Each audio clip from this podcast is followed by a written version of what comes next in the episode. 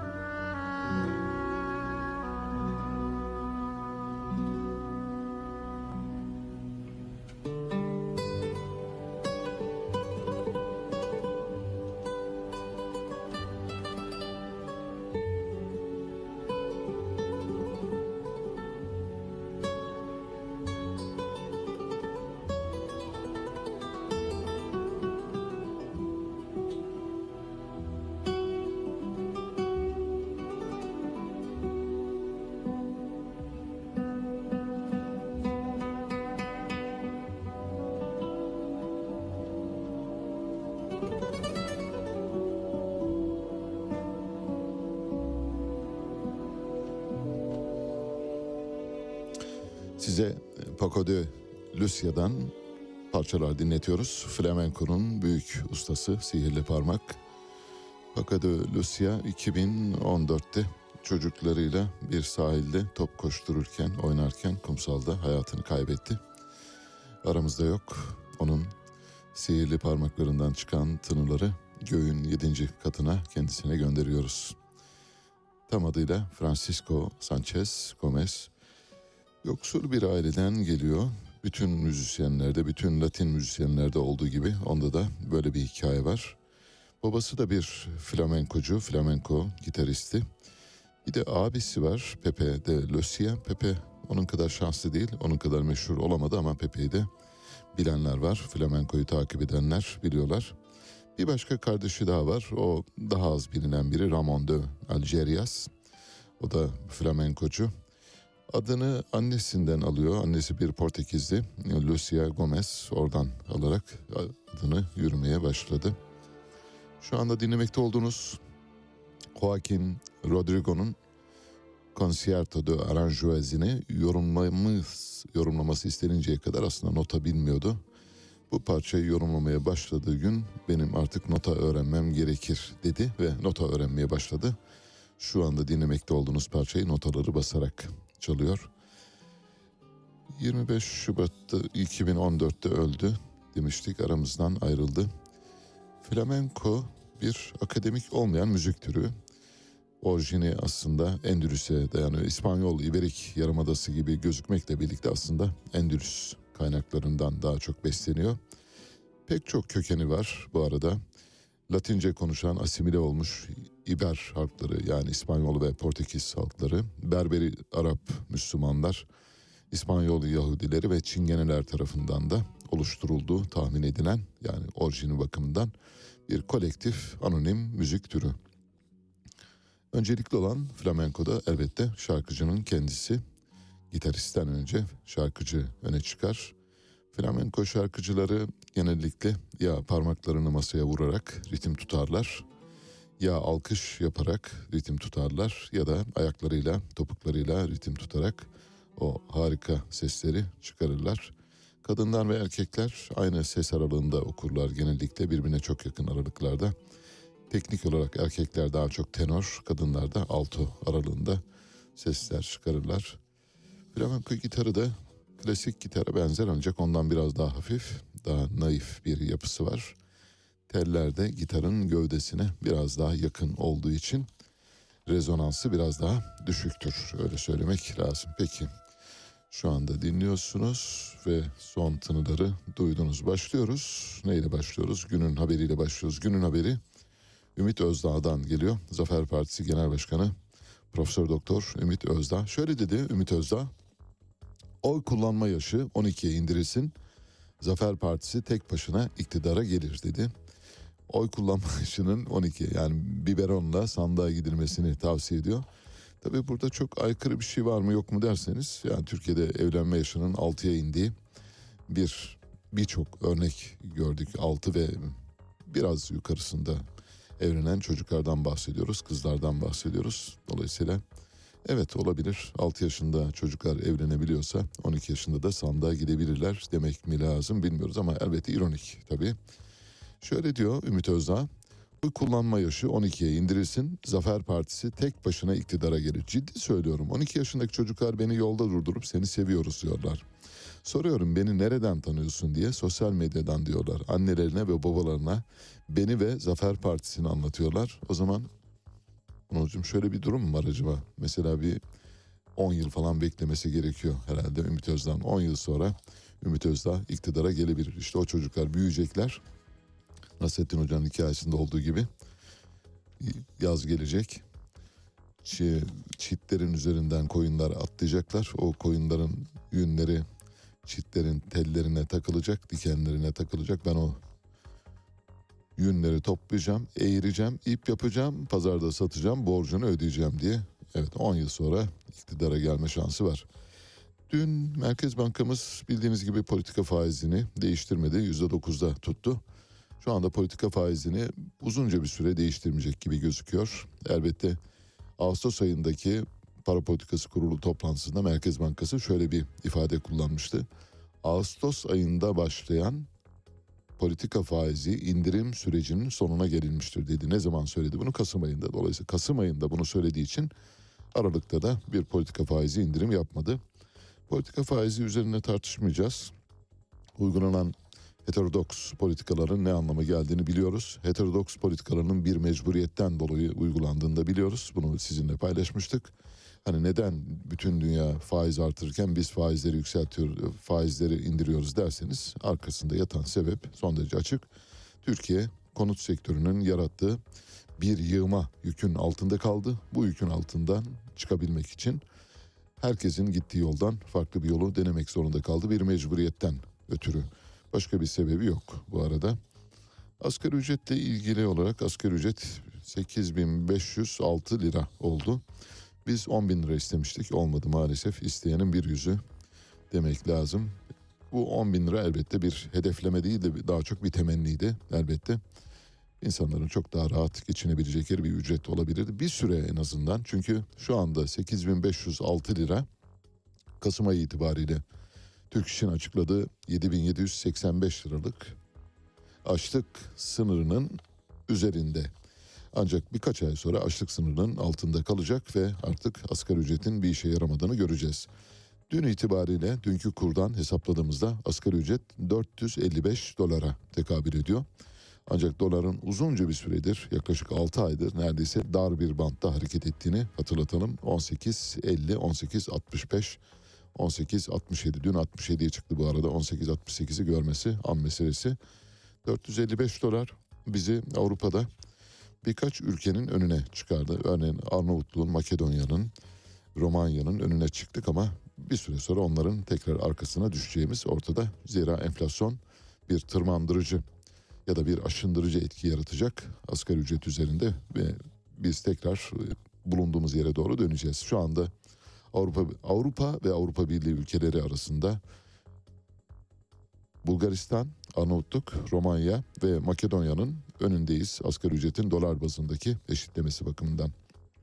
Asgari ücret için işverene verilecek destek de bu arada hani daha fare doğurdu derler ya tam o noktada 250 lira oldu. İşverenler bu durumdan hiç memnun değiller. İşverenler zaten hiçbir şeyden memnun olmamakta ısrar ediyorlar. Türk İş Genel Başkanı Ergün Atalay asgari ücrete çekince koydu ve dünkü toplantıya Cumhurbaşkanı Erdoğan'ın bir tarafına Çalışma ve Sosyal Güvenlik Bakanlığı, öteki tarafına Türkiye İşveren Sendikaları Başkanı Genel Sekreteri Özgür Akkol'u alarak basın toplantısı düzenledi, açıkladı.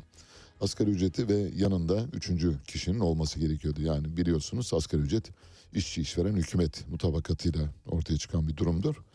Ancak işçiler katılmadı. Türk İş Genel Başkanı çekince koyduklarını bildirdi. Asgari ücretle ilgili kırmızı çizgilerinin 9000 TL olduğunu ifade etmişti. 9000 altı olursa biz kabul etmeyiz demişti. Şimdi bu durumda Türk İş'in bir gerçekten bir işçi sendikası gibi davrandığını düşünüyorsanız çok yanılıyorsunuz. Neden? Türk İş Genel Başkanı bunu yaklaşan genel kurulda bir koz olarak kullanacak. Türk İş bildiğiniz gibi bir sendikalardan oluşan bir konfederasyon. Yani çok sayıda sendika var. Sendikalar var, sendikaların oluştuğu federasyonlar var. Federasyonların oluşturduğu bir konfederasyon Türk İş.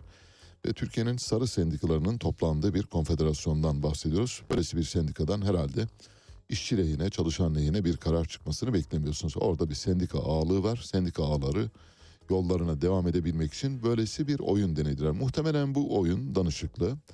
Danışıklı derken hükümetle danışıklı olmayabilir ama biz böyle yapalım ve genel kurulda çıktığımızda bakın asgari ücrete çekince koyduk. Dolayısıyla daha ne yapalım de- deyip tabanlarına mesaj vermek istiyor olabilirler. Tabanını güçlendirmek, sağlamlaştırmak ve bastığı yeri muhkem hale getirmek için başvuruda bir yöntem. Yoksa Türk İş Genel Başkanı'nın hükümetin ve da, ya da Cumhurbaşkanı'nın iradesine karşı direnebilme gücü yok. Anında siler atar. Bildiğiniz gibi Cumhurbaşkanı temizlik yaptığı zaman böyle spatula ile kazıyor.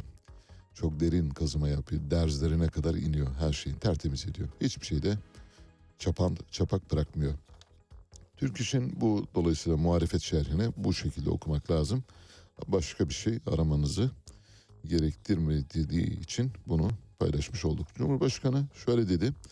Enflasyonu yıl ortasında yüzde otuz, yıl sonunda da yüzde yirmiye indirmeye kararlıyız. Tamam anlar, anladık. Peki okey in- indireceksiniz anlaşıldı. Çocuklara masallar kabiliğinden vermiş olduk bu haberi de. A Haber bildiğiniz gibi motorlu taşıtlar vergisine yapılan yüzde 61 buçukluk zammı indirim diye verdi. Aslında haber yanlış değil. Yani düşündüğümüzde şöyle e, bakmak lazım.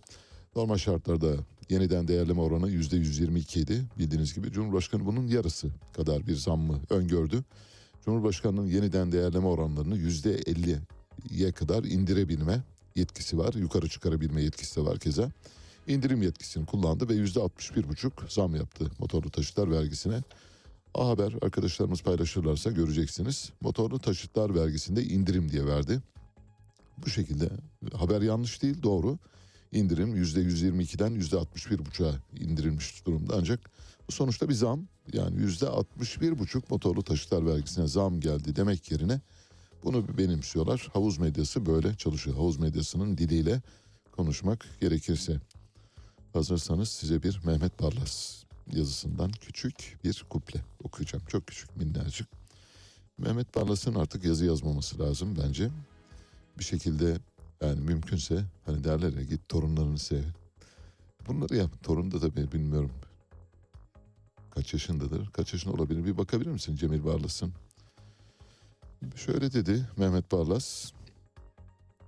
Daha maaş zamları hesaplara yatmadan temel tüketim maddelerinin etiketleri aynı oranda artıyor. Bu fırsatçılar yüzünden iktidarın büyük fedakarlıklarla yaptığı ücret artışları bir anda yine enflasyon karşısında eriyor. Erdoğan grup toplantısında bu fırsatçılığa artık izin vermeyeceklerini açıkladı.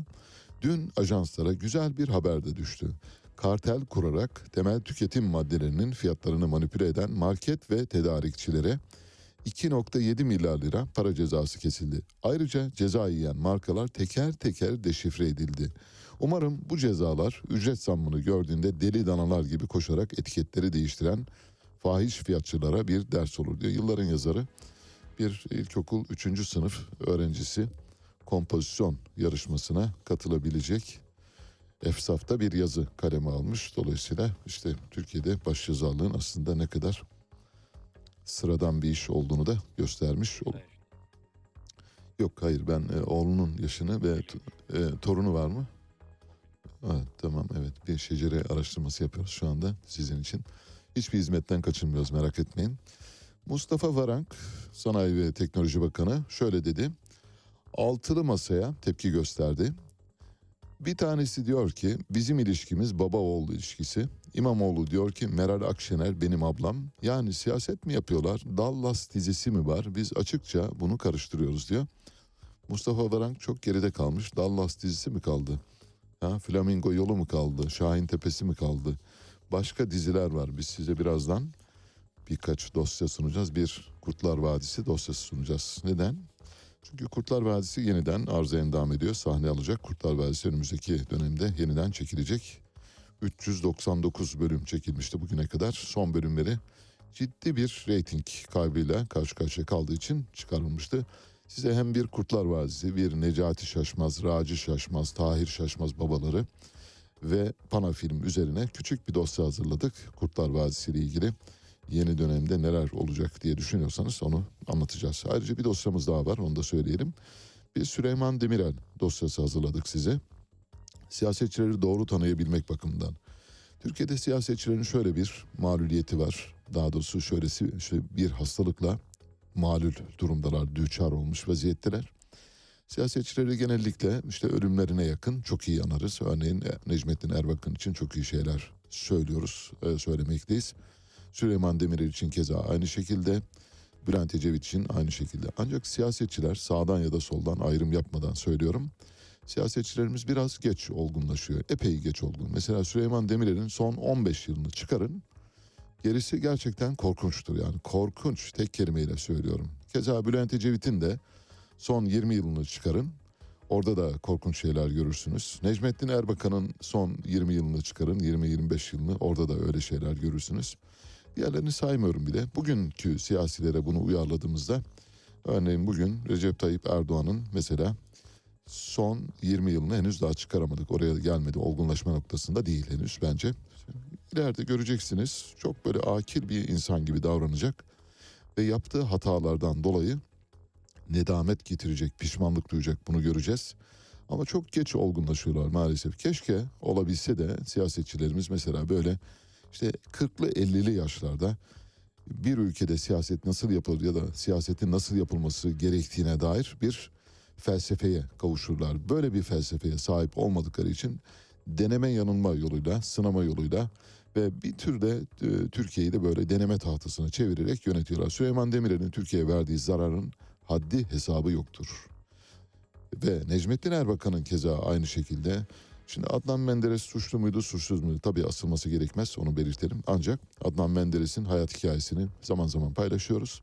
Baktığınızda iler tutar bir yanı yok. Yani bir siyasetçinin yapmaması gereken her şeyi yapmış. Karşılığında da en ufak bir cezaya tabi tutulmayacağını düşünüyor. Layüsel olduğunu düşünüyor. Siyasetçilerin geç olgunlaşma örneklerinden biri olarak size bir Süleyman Demirel dosyası sunacağız.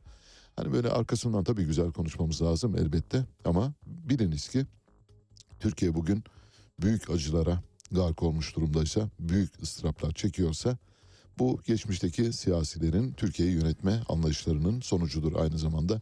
Hiçbir şey gökten zembille inmedi. Hiçbir şey bize herhangi bir vahiy yoluyla da gelmedi. Biz bunları kendimiz yaptık, kendimiz inşa ettik Ve Süleyman Demirel'i hataları, sevaplarıyla birlikte birazdan bir dosya içinde incelemeye çalışacağız.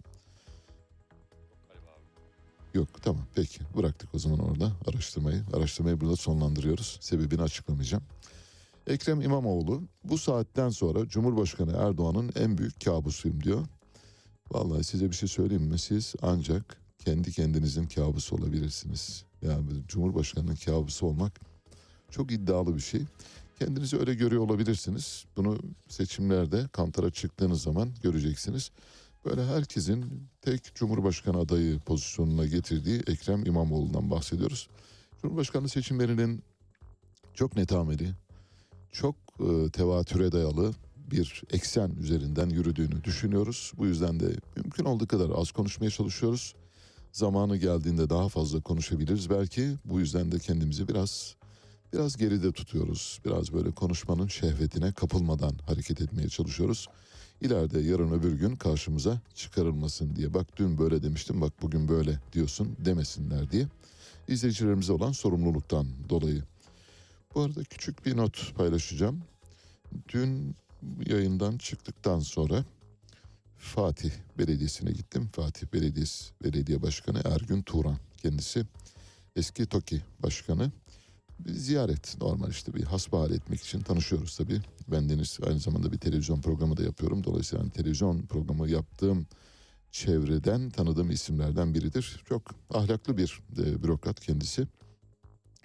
Bir gelip görmenizi isterim dedi. E, basın müşaviri aracılığıyla kendisiyle değil. Basın müşaviri de arkadaşım sayılır. Gittim ve bir bir Zeyrek'te e, bir sabah e, mahmurluğuyla Zeyrek'te çaylarımızı yudumlarken bildiğiniz gibi Zeyrek'te meşhur bir bölge vardır. E, geçmişte Çelik Gülersoy tarafından onarılmış ve hayatiyeti korunmaya çalışılan bir bölge. Eski e, evlerin cephe kaplamaları başta olmak üzere önemli onarım görmüş. Orası güçlü, iyi bir turizm merkezi durumunda. Geçmişte Rahmi Koç'un bir kafesi ya da işletmesi de vardı ama o Rahmi Koç'un Setur'a ait olan işletmesi şu anda Fatih Belediyesi'ne devredilmiş durumda. Bana bir kütüphaneyi gösterdiler. Fatih Belediyesi'nin Vatan Caddesi üzerinde bulunan bir yerleşkesi var. Bu yerleşke aslında Fatih Belediye Başkanlığı'nın ana binası. Ana binanın çok önemli bölümünü, yarıdan fazlasını kütüphaneye çevirmişler. Muhteşem bir kütüphaneydi şöyle söyleyeyim. Şimdi dün asgari ücret açıklandı. İşte asgari ücret yetersiz. Peki asgari ücretin yetersiz kaldığı bir ortamda insanların hayatlarını kolaylaştırmak için ne yapılması lazım? Belediyelerin devreye girmesi lazım. Belediyeler bu işte biz sorumlu değiliz diye kenara çıkıyorlar. Bence belediyelerin çok büyük sorumluluklar üstlenmesi gereken bir dönemdeyiz. Bütün belediyeler için söylüyorum. Mesela kütüphaneyi görünce şaşırdım. O kadar şaşırdım ki anlatamam size. Bir defa olağanüstü güzel dizayn edilmiş. On binlerce kitap var onu geçiyorum elbette. Çok hoş salonlar dizayn edilmiş. Ve birkaç salonu mesela bir tane ana salonu var. Orası böyle bir lordlar kamerası biçiminde dizayn edilmiş. Roma senatörlerinin hipodromları gibi dizayn edilmiş çok güzel bir yer. Sessiz, sakin, olağanüstü güzel bir ortam vardı. Yaş ortalaması 25 civarında olan çocuklar vardı. Her kesimden üniversite öğrencileri, lise öğrencileri oradaydı. Orada yapılan hikayenin güzelliği şurada kendini gösteriyor. Diyelim ki geldiniz kütüphaneye girdiniz. Herhangi bir koşula bağlı değil. Sadece kütüphanenin bir aplikasyonu var. Onu cep telefonunuza indiriyorsunuz ve orada üyelik bağlantınız gerçekleştiriyor. Herhangi bir ücret ödemiyorsunuz. Girdiniz içeriye. İçeride çorba servisi var. İçeride kaç saat kalırsanız kalın iki çorba içebiliyorsunuz. Yanında bir dilim ekmekle iki çorba içiyorsunuz. Ve sınırsız çay kahve içebiliyorsunuz. Müthiş olağanüstü güzellikte sıcacık bir ortam bir defa. Şimdi düşünün mesela bir öğrenci yurdunda kalıyorsunuz ya da bir bekar evinde kalıyorsunuz ve ders çalışamıyorsunuz titremekten. E, Bir de tabii evlerin koşulları da malum. E, Örneğin o bölgede tek odalı ya da iki odalı evlerde çok böyle derme çatma viraneler, viranelerde kalan çocuklar var. Gelip orada ders çalışıyorlar. Bu, bu yaklaşımı çok beğendim ben. Bunun diğer belediyeler için de örnek olması gerektiğini düşünüyorum. Çocuklar sadece çorba içmek için bile gelebilirler oraya ki gelsinler bence. Bunların yapılması lazım. Çünkü insanlar çok çok zor durumda. Gerçekten çok zor durumda. Hani bunu fark etmiyorlarsa herhalde Türkiye'de yaşamıyorlardır demek lazım. Etrafınıza bir baktığınızda biraz böyle etrafınıza temaşa ettiğinizde insanların ne kadar güç koşullarda hayatlarını sürdürmekte olduklarını görürsünüz. Bu yüzden de Fatih Belediyesi'ni, Başkanı Ergün Turan'ı kutluyoruz. Bu kütüphanecilik faaliyetinden dolayı sıcacık bir yuva, muhteşem bir ortam, iki, iki tas çorba ve sınırsız çay kahve veriyor. Müthiş güzel bir ortam yaratmış. Kendisini bu çalışmasından dolayı kutluyoruz. Bunun da diğer belediyelere örnek olması gerektiğini söylüyoruz. Örneğin İstanbul Büyükşehir Belediye Başkanı Ekrem İmamoğlu işte Cumhurbaşkanı Erdoğan'ın kabusu olmak yerine mesela şunu yapabilir. Böyle sessiz ve derinden yavaş yavaş küçük adımlarla her ilçede minimum 20 adet kent lokantası açsa şu anda herhalde insanların kalbini kazanabilir. Ben inanıyorum ki örneğin Fatih Belediyesi'nin o kütüphanesine gelen çocukların kalbini kazanmaya başlamış Fatih Belediye Başkanı. Böyle gidiyor yani başka türlü gidemez ki başka türlü siyasetle kendimizi nasıl e, bir düzlemde buluşturabiliriz? Yani siyasetle ortak noktamız ne olabilir ki? Bu olabilir. Başka siyasetin insanlara bir faydası olması lazım. Siyasetin insanlara bir yararı olması lazım. Eğer yararı varsa siyaset insan için yoksa bir takım insanların elbette gündelik kar amaçlarından öte bir hizmeti olmaz. Dün bildiğiniz gibi bir melatonin dosyası açmıştık. Melatonin işte uykuda bizi e, sağlıklı tutan ya da e, iyi uyumamızı sağlayan, deliksiz uyku çekmemizi sağlayan bir hormon. E, dün e, programımıza katılan Eczacılar Odası Yönetim Kurulu üyesi Murat Türü şunu demişti. Çok karanlık bir ortamda uyursanız ve elektriki akımların olmadığı bir ortamda uyursanız melatonin zaten salgılanır. Dolayısıyla uyandığınızda da hafif böyle yüzünüzü güneşe dönerseniz melatonin salgılanmasını durdurursunuz. Dolayısıyla uykunuz açılmış olur. Melatonin şu anda eczaneler dışında her yerde satılıyor. İşin içinde ne iş olduğunu anladık. Dün dedik bunun altında bir Çapanoğlu var. Nitekim o Çapanoğlu çıktı dün akşam. Dün e, affedersin dün sabah ve e, melatonin ruhsatı almak üzere bir iktidara yakın bir şirket başvuruda bulunuyor. Eczacılık Genel Müdürlüğü'ne onlar da bu ruhsatı veriyorlar ve ortaya ne çıkıyor? Melatoninin haraç mezat her yerde harcalem bütün tezgahlarda satılmasının önü açıldı.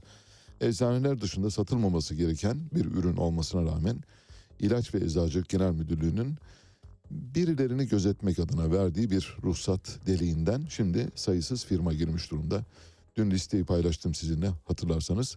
40'tan fazla firma şu anda melatonin ithal etmek üzere devreye girmiş durumda. Melatonin ürünlerini piyasaya sürüyor ve asıl dün Murat Türü'nün söylediği e, önemli olan husus şuydu. Dedi ki hadi dedi vazgeçtik melatonin eczaneler dışında satılıyor tamam ve oldu bir defa hani de facto fiili bir durum yaratıldı oldu.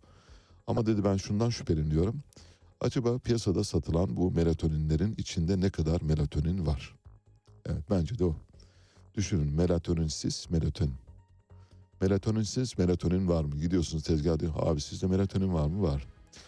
E, melatonin ne kadar içinde? Abi melatonin işte saf yani saf olarak geliyor bize. Yok bazılarında az mesela. Ben geçen aldım şu yandaki tezgahta. O abi var ya bakma bakma. Oraya bakma bakma. Bak. Arkada bak solda gözünü. Oradan aldım hiç faydası olmadı. Bizimki çok iyi. Bak söyleyeyim. Bizimkini al çok memnun kalacaksın. Yani bir daha bir daha gelirsin. Şimdi düşünün piyasa bu kadar kontrolsüz duruma getirilmiş. İlacı eczane dışında satmaya başladınız. Hadi diyelim yaptınız. Bir kanunsuzluktur. Bir eylemsizliktir. Bir bir e, tuhaf durumdur. Bir sıra dışı durumdur. Yaptınız. Tamam. Peki. Bari kontrol edin. Bari kontrol edin yani ithal edilen ürünlerin gerçek olup olmadığını. Yani glutensiz gluten değil mi? Salam, etsiz salam, sütsüz peynir yapıyorsunuz, yağsız yağ yap- yapıyorsunuz. Bir de melatoninsiz melatonin yapıyorsunuz. İş bu noktaya doğru gelmiş durumda. Türkiye'de sahtecilik ve insan hayatının sınırlarını zorlayan işler oluyor maalesef. Sahteciliğin boyutlarını anlamakta çok zorlanıyoruz. Erol Evcil, Alaaddin Çakıcı'nın hempası. Bir firması var. EEY diye bir firma. Herhalde kendi isminin baş harfi Erol Evcil ve son harfin ne anlama geldiğini bilmiyorum. Araştırmadım da merak da etmedim ayrıca. bir firması var EEY diye. Bu firmanın 550 milyon liralık elektrik borcu varmış. Ve dün Erol Evcil'in elektrik borçları nedeniyle elektriği kesilmiş. Peki diyeceksiniz ki mesela elektrik borcu 550 milyon lira oluncaya kadar o elektrik dağıtım şirketi neredeydi? Vallahi bilmiyoruz. E, hatırlı birinin devreye girmiş olması ihtimali var mıdır? Var. Kesmeyin o devam etsin çocuk ödeyecek merak etmeyin. Raconu kesmişlerdir. Abi merak etmeyin ödeyecek ama kefili benim bak bak vallahi. Yarın gel. Ödemedin. Abi bugün de ödemedi. Peki neye çıktı 550 milyon? Abi vallahi ödemiyor bak. Bak kesiyoruz. Kestiler dün. Koskoca Erol Evci'nin elektriğini kestiler. Elektriği bir gün fazladan kullanın mesela evde. Bir gün yani ödemediniz. Bir gün fazladan kullanın. Şak diye kesiyorlar. Hiç. Öyle sistem şeyden değil. Yani birisinin gelip kabloyu kesmesine gerek kalmıyor. Sistemden kesiyorlar elektriğinizi. Ama Erol Evcil'e gelince 550 milyon Turkish lira borcu dayıyorsunuz ve kilitliyorsunuz. Devlete kilitliyorsunuz yani elektrik dağıtım şirketleri özel belki ama ama sonuçta o bize yol su elektrik olarak dönüyor maalesef. Bakalım arkasında ne çıkacak bilmiyoruz ama bir hatırlı kişinin kefaletiyle bu noktaya geldiğini tahmin ediyoruz. Şimdi elektrik dağıtım şirketi muhtemelen o 550 milyon liranın üzerine soğuk su içmek zorunda. Elektrik dağıtım şirketi bu 550 milyon liranın üzerine soğuk su içince ne olur? Onun ne olabilir? Onu elektrik kayıp ve kaçağı diye bir şey var biliyorsun. O oran var. Oraya giydiriyorlar ve biz, biz onu ödüyoruz. Şimdi güzel güzel Erol Evci'nin 550 milyon liralık elektriğini o dağıtım bölgesi her neresiyse o bölgedeki vatandaşlar güzel güzel ödeyecekler paşa paşa. Bundan sonra yapacak bir şey yok. Selman Günaydın bildiğiniz gibi e, AK Partili bir e, ilçe başkanıydı ve dansözlerle odasında bir e, eğlence sırasında çekilmiş görüntüleri çıktı. Bunun üzerine istifa etti Selman Günaydın AK Parti'den ve şöyle bir açıklama yaptı. Davet edildiğim yerde karşılaştığım durumdan hoşnutsuzluğum görüntülerde açıktır diyor. Ya gerdan kırıyorsun ya biz baktık ya Allah'ını seversen ya. Ya görüntülere baktık yani böyle çılgınlar gibi eğleniyordunuz. Yani hani görüntülerden hoşnutsuzluğu. Şimdi üç tane dansöz var ve Selman Bey böyle alttan alttan yandan yandan kırıtarak oynuyordu. Ama şimdi diyor ki hoşnutsuzluğum görüntülü. Sizin hoşnutsuz haliniz buysa Selman Bey acaba hoşnut olduğunuz durumların ne olduğunu merak ediyoruz. Alttan alttan tabii bunu veremiyoruz şu anda biliyorsunuz biz öyle şeyleri yayınlamıyoruz maalesef. Hem etik kurallar bakımından hem de rütük kurallarına uyum bakımından böyle şeyleri kullan, kullanmıyoruz. Mümkün olduğu kadar yansıtmamaya çalışıyoruz. FTX dünyanın en büyük kripto para platformu ve onun CEO'su Sam Bankman-Fried 250 milyon dolarlık kefaletle serbest bırakılacak. Nasıl? Bence güzel. Çünkü dünyanın her yerinde yolsuzluk var. Örneğin Erol Evci'nin 550 milyon liralık elektrik borcu birikinceye kadar ona elektrik veren müessese her neyse. Aynı şey dünyada da bir benzeri olacak şekilde yaşanıyor. Dünyanın her yerinde bu tür kollamalar, korumalar, bu tür şeyler olabilir. Bu sebeple kendisi 250 milyon lirayı dünyayı dolandırdı şu anda. Dünyayı dolandıran adam. Böyle bir film çekilebilir. Dünyayı dolandıran adam Sam Bankman-Fried adı da güzel bence film karakteri olabilecek birisi. New York Güney Mahkemesi yargıcı Gabriel Gorenstein savunma avukatlarıyla federal savcılar arasında yapılan anlaşmanın ardından kararı açıkladı. Ayrıca Bankman Fried kefalet tutarının bir kısmını karşılamak için öz sermaye olarak konulan Kaliforniya'daki ailesinin evinde sıkı gözetim altında tutulacak. Vah vah. Adamın başına ne işler geldi ya. Evde gözetim altında tutulacak. Ah, ah, ah canım ah. Vallahi çok üzüntü verici. Bu süreçte daha kötüsü var geliyor şimdi. Bu süreçte Sam Bankman-Fried'in akıl sağlığı düzenli olarak kontrol edilecek ve Bankman'ın pasaportuna da el konulacak. Ya gördünüz mü? Akıl sağlığı. Akıl sağlığı yerinde değilse ne olacak? Akıl sağlığı yerinde değil salı verelim diyecekler. İş oraya doğru gidebilir. Peki bu kripto para platformuna para yatıranlar böyle milyar dolarlardan bahsediyoruz. Milyar dolarlardan hani trilyon trilyon diyeceğim. E, hacim o kadar değil o bakımdan. Yani geçmişte kripto para piyasası son 3 yıl 3 yıl öncesine kadar 3 trilyon doların üzerindeydi. Şimdi 1 trilyon doların altına kadar geldi. O yüzden 1 trilyon diyemiyoruz ama milyar dolarlar seviyesinde para kaldıran adam Bank Fragman ve pasaportuna el konulup akıl sağlığı kontrol edilecek. Bank Ben Fried Amerika'nın suç duyurusunun ardından geçen hafta Bahamalarda gözaltına alınmıştı. Rusya'dan Yunanistan'a bir S-300 uyarısı var. Bildiğiniz gibi şu anda dünyada S serisi füzeleri bulunduran az sayıda ülke var. Az sayıda ülke arasında iki tane de NATO üyesi var. Bir tanesi biziz, Türkiye, öteki Yunanistan yani Güney Kıbrıs diyelim. Güney Kı- Kıbrıs'taki S-300'ler bir süre önce Yunanistan'a devredildi. Yunanistan da bunları Patriot e, füzelerinin bulunduğu Girit adasında bir yerde muhafaza ediyor. Üzerine herhalde bir dantela örtmüştü. Bizimkilerin de üzerinde dantela var bu arada söyleyeyim. Ben bak görmedim ama tahmin ediyorum sadece tahminimi söylüyorum. Çünkü kullanamadık yani kullanamıyoruz. Burada da muhtemelen bir dantela örtülmüştür. Şimdi Rusya Yunanistan'a diyor ki Yunanistan bir süre önce S-300'leri Ukrayna'ya vereceğini açıklamıştı hatırlarsanız. Eğer diyor Rusya Ukrayna'ya verirseniz bunu savaş sebebi sayarız ve o hedeflerin tamamını vururuz. Yani S-300'lerin bulunduğu yeri ya da bizden aldığınız silahları Ukrayna'ya teslim ederseniz onları savaş sebebi sayar vururuz diyor. Askeri hedef haline gelir diyor. Rusya Dışişleri Bakanlığı Sözcüsü Maria Zaharova Yunanistan'ın Ukrayna, Ukrayna'ya Rus yapımı S-300 hava savunma sistemlerini vermesinin Moskova ve Atina arasındaki anlaşmanın ihlali olacağını ve Ukrayna'ya sağlanan tüm askeri teçhizatın meşru hedef haline geleceğini söyledi.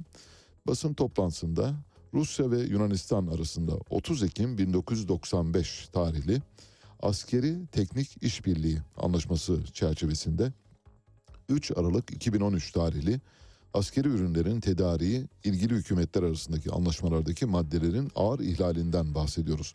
Bu maddeler Yunanistan'ın onlara sağladığımız askeri teçhizatı iznimiz olmadan üçüncü taraflara ihraç etmesini açık biçimde yasaklıyor diyor.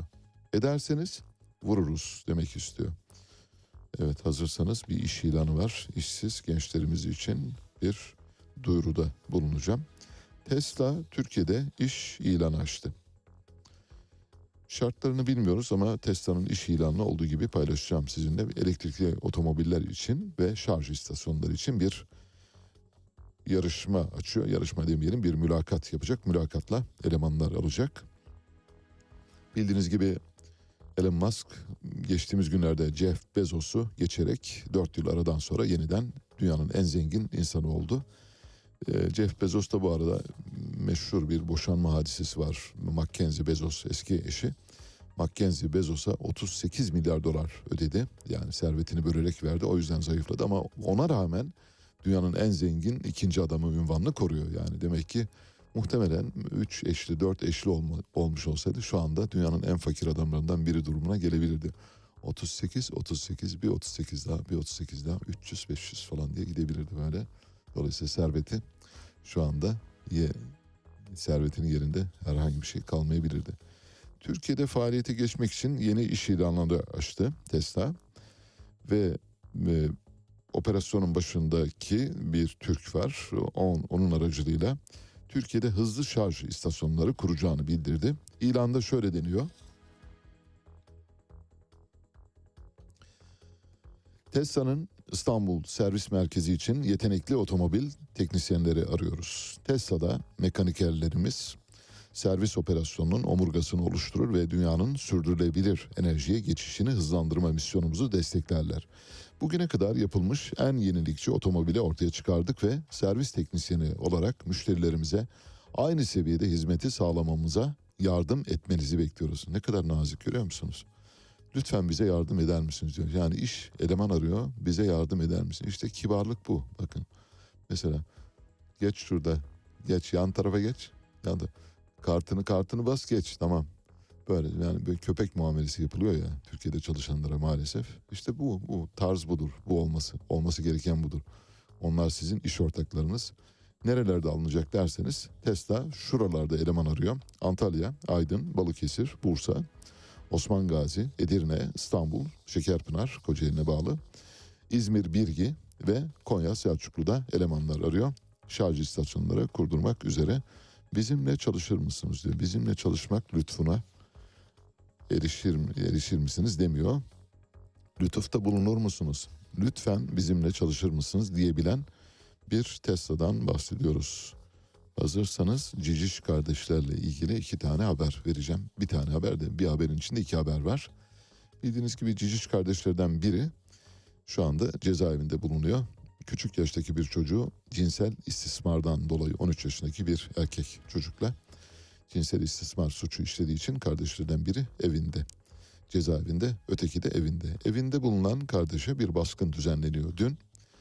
Esra Ersoy'un evine baskın düzenleniyor ve polis ekipleri Esra Ersoy'a ait elektronik eşyalara el koyuyorlar. Bu arada kardeşi Ceyda Ersoy'un odasına da giriyor polis tabii doğal olarak. Ve odada rulo şeklinde yu- yuvarlanmış para buluyorlar. Ne kadar olduğunu bilmiyoruz.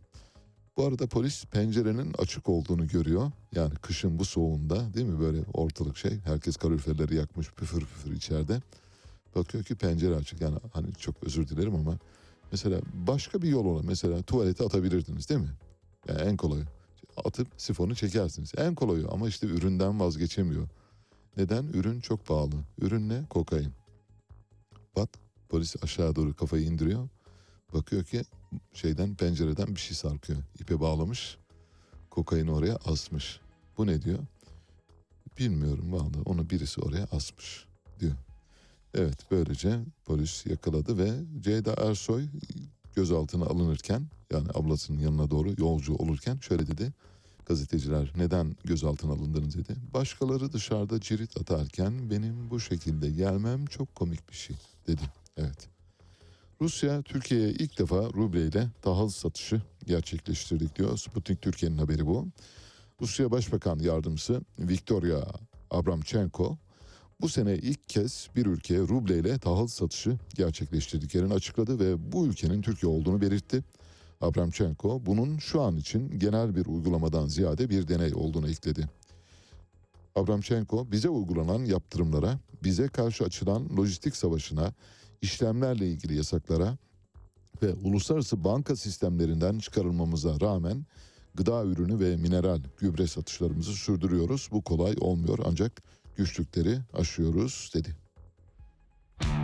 Enflasyon bir armut gibi böyle olgunlaşıp daldan düşebilecek bir data değildir dedi. Şimdi fiyatlar düzeyi belli bir seviyeye kadar ulaştığında hepimizin günlük hayatında biz ne yapıyoruz? İşte bir bardak 10 lira, yarın 15 lira oluyor, öbür gün 20 lira oluyor. Siz eskiden altılı bir bardak alırken üçlüye dönüyorsunuz, ikiliye dönüyorsunuz. Talep burada azaldığında belki enflasyonun belli bir noktada durması sonucu oluşabilir. Enflasyon bir armut değildir. Olgunlaşıp dalından düşmesini beklemeyiniz değil mi? Bunu bir e, motto olarak yazmak lazım. Şimdi size bir ses kaydı dinleteceğiz. E, ses kaydı Vehbi Koç'a ait. Vehbi Koç bildiğiniz gibi bir Orta Anadolu şivesi yapıyor. Daha doğrusu o şiveyle konuşuyordu. İstediği zaman başka türlü de konuşabiliyordu. Tabii İngilizcesi bile vardı. İngilizce bile öğrenmişti. Bir dinleyelim sonra üzerinde konuşacağız. Türkler askere giderler. Hocalık yaparlar, bakkallık yaparlar, bekçilik yaparlar, arabacılık yaparlar. Türklerin vazifesi buydu. O bilirdi askerlik yapmazlardı. Onlar bedel verirlerdi, askere gitmezlerdi. Türkler giderdi askere ölmeye, hasta olmaya. Ve onlar muazzam para kazanırlardı Ankara'da.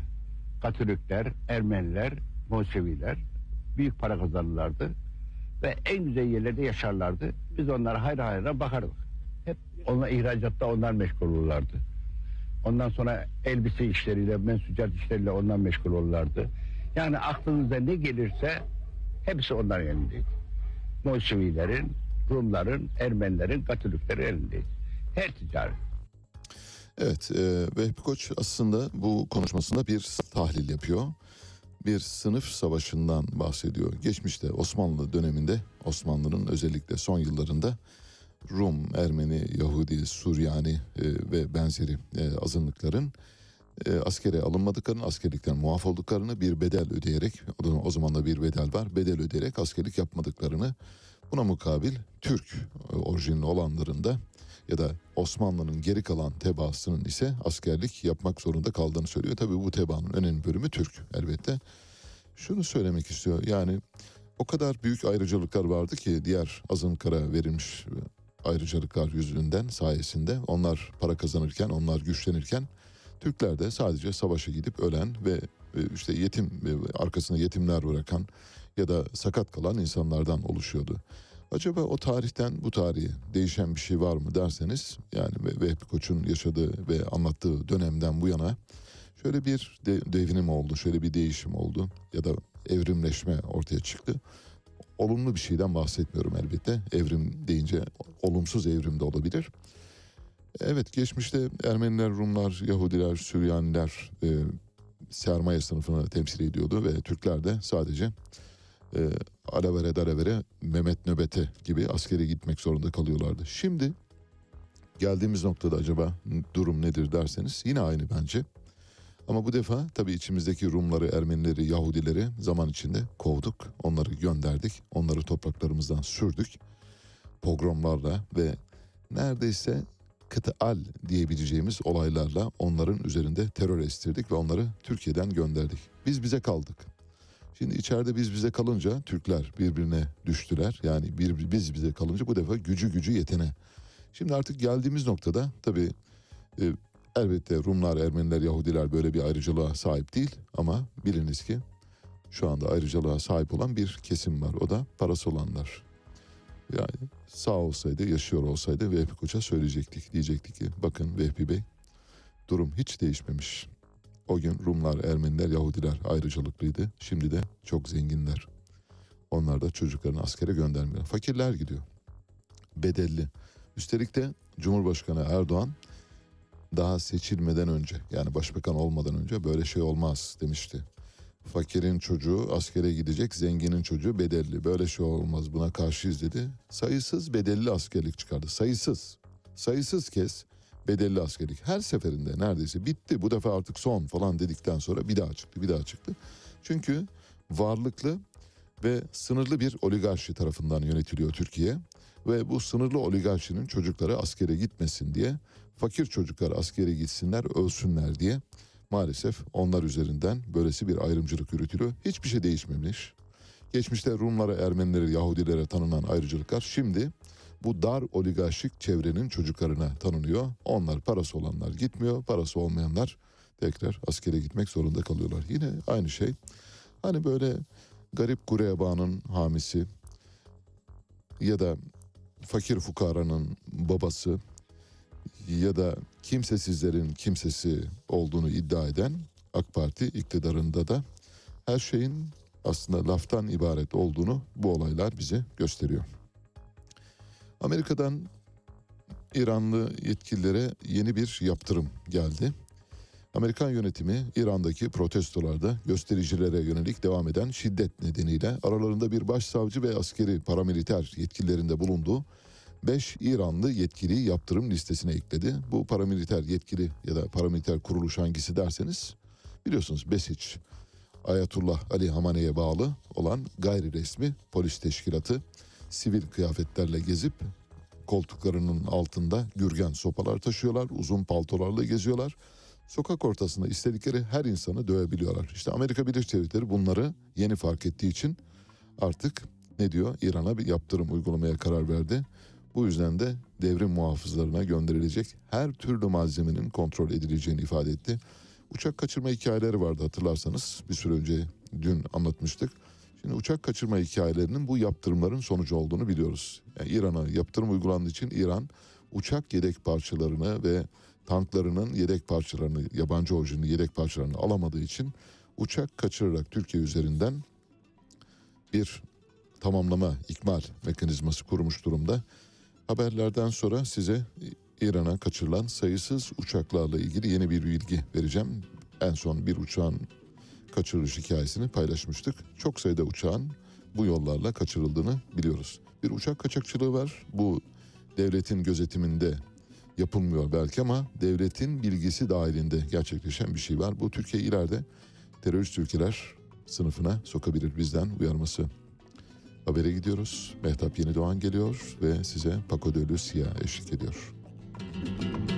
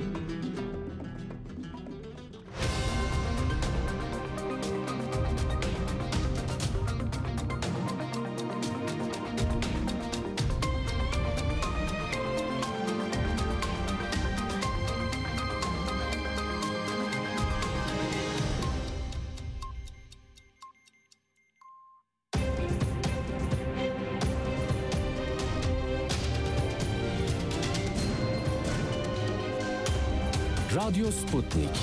Anlatılmayanları anlatıyoruz. Saat 8 İstanbul stüdyolarından gündemden gelişmeleri aktarıyoruz. Ben Mehtap Yeni Doğan. Önce özetler. Asgari ücret 8500 lira oldu. 9000 lira teklif eden Türk İş masaya oturmadı. Asgari ücrete yapılan %54.66'lık zam siyasetin gündeminde. Yeni asgari ücretin belirlenmesinin ardından memurlardan ek zam çağrısı geldi. Ayrıntılar birazdan. Gündemde asgari ücret var. İşçi ve işveren temsilcileri arasında anlaşmazlıkla sonuçlanan görüşmelerin ardından 2023'te uygulanacak asgari ücret 8506 lira oldu. Bu artışla asgari ücrete %54.66 oranında zam geldi. Milyonlarca çalışanın beklediği asgari ücreti Cumhurbaşkanı Recep Tayyip Erdoğan Beştepe'de açıkladı. Net asgari ücret 2023 yılında 8500 lira olarak aramızda mutabık kaldık. Asgari ücret rakamı ülkemizin genel ekonomik ve sosyal görünümüyle de uyumludur. 9 bin lira teklif sunan Türk İş Beştepe'de yoktu. Karar hükümet ve işveren temsilcilerinin katılımıyla oy çokluğuyla alındı. Erdoğan gönlümüz çalışan temsilcilerinin de aramızda olmasını isterdi dedi. Türk İş Başkanı Atalay teklifimiz 9 bin lira altında olursa masada olmayız ifadelerini kullanmıştı. Çalışan ve işveren tarafları maalesef ortak bir rakam üzerinde anlaşamamışlardır. Gönlümüz çalışan temsilcilerinin de bugün aramızda olmasını isterdi. Türk İş'in resmi teklifi 9 bin lira arkadaşlar. Verirlerse masaya oturup imzalarız. Vermezlerse o işin mesele içinde olmayız. Erdoğan yıl içinde enflasyon oranına göre asgari ücrete yeni bir düzenleme yapma ihtimaline de kapıyı açık bıraktı. Şayet beklenmedik bir tabloyla karşılaşırsak tıpkı geçen yıl olduğu gibi yine bir ara düzenleme yapmaktan da kaçınmayız. Asgari ücret 8500 lira oldu. 9000 lira teklif eden Türk İş masaya oturmadı. Cumhurbaşkanı Recep Tayyip Erdoğan'ın asgari ücreti duyurmasının ardından Türk İş Genel Başkanı Ergün Atalay yazılı açıklama yaparak 2023 yılı için belirlenen asgari ücret çalışanların aileleriyle birlikte geçim şartlarını karşılamamaktadır. Kamuoyunun beklentisi de giderilmemiştir dedi. Atalay çalışanların satın alma gücünü koruyacak tedbirlerin uygulanmasını istedi. E, asgari ücrete yapılan %54.66'lık zam siyasetin gündeminde CHP Genel Başkanı Kemal Kılıçdaroğlu zam oranının yetersiz olduğu görüşünde. Asgari ücret açıklandı. 8500 lira. TÜİK'in gıda enflasyonunun 5 puan altında. Yani insanların mutfağını el atıyorlar. Ben TÜİK'in önüne boşuna gitmedim. AK Parti sözcüsü Ömer Çelik asgari ücrete yapılan zam için imkanlar içinde en etkili yöntem üretilmeye çalışıldı dedi. Zammın fiyat artışlarıyla erimemesi için çalışacaklarını söyledi. imkanlar içerisinde asgari ücretli vatandaşlarımızı bir takım sıkıntılarla baş başa bırakmayacak en etkili yöntem üretilmeye çalışılmıştır. Cumhurbaşkanımızın bu ifadesi önemli. Ortaya koyulan bu rakamların herhangi bir şekilde birileri tarafından fırsatçılıkla suistimal edilmesine, eritilmesine de müsaade etmeyeceğiz diye daha önce bir açıklaması olmuştu. Bu konu dinamik bir şekilde takip edilecek. Yeni asgari ücret Meclis Genel Kurulu'nda Millet İttifakı ile Cumhur İttifakı arasında tartışmaya da yol açtı. Bugünkü asgari ücret Temmuz'da ilan edilenden 33 kilo eksik pirinç, 604 adet eksik yumurta, 28.9 29 litre eksik ayçiçeği yağı. Asgari ücretin makul olduğu kanaatindeyiz. Ocak ayı açlık sınırı 8707 lira olacak. İlk aldığı ayda açlık sınırının altında kalan bir asgari ücreti iyidir, alkışlanacak bir şeydir diyorsa arkadaşlar diyecek hiçbir şeyim yok size. Yıllık artış yüzde 100 olarak gerçekleşti. Böylece çalışanlarımızı küresel enflasyona karşı korumaktaki kararlılığımızı göstermiş olduk. Asgari ücretin 8506 liraya çıkması sonrasında memurlardan egzam çağrısı geldi. Memur Sen Ocak ayında memurlar için de ilave iyileştirmeler yapılması çağrısında bulundu. Açıklamada kayıpları telafi eden bir sonuç ortaya çıkmalı ifadesi yer aldı. Memurlar toplu sözleşmeyle belirlenen oranlarla maaş artışı alıyor. Buna göre Ocak ayı için %8 zam ve 6 aylık enflasyon farkı maaşlara yansıtılacak.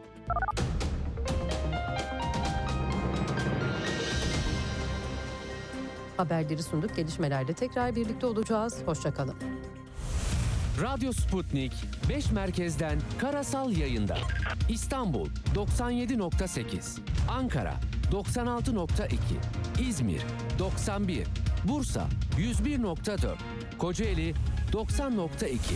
Karasal yayınlarımızın olmadığı yerlerde tr.sputniknews.com adresinden iOS ya da Android mobil cihazınızdan Sputnik News uygulamasını indirerek dinleyebilirsiniz. Radyo Sputnik. Anlatılmayanları anlatıyoruz. Son dakika haberleri, canlı yayınlar, multimedya ve daha fazlası Sputnik Haber Ajansı'nın web sitesinde.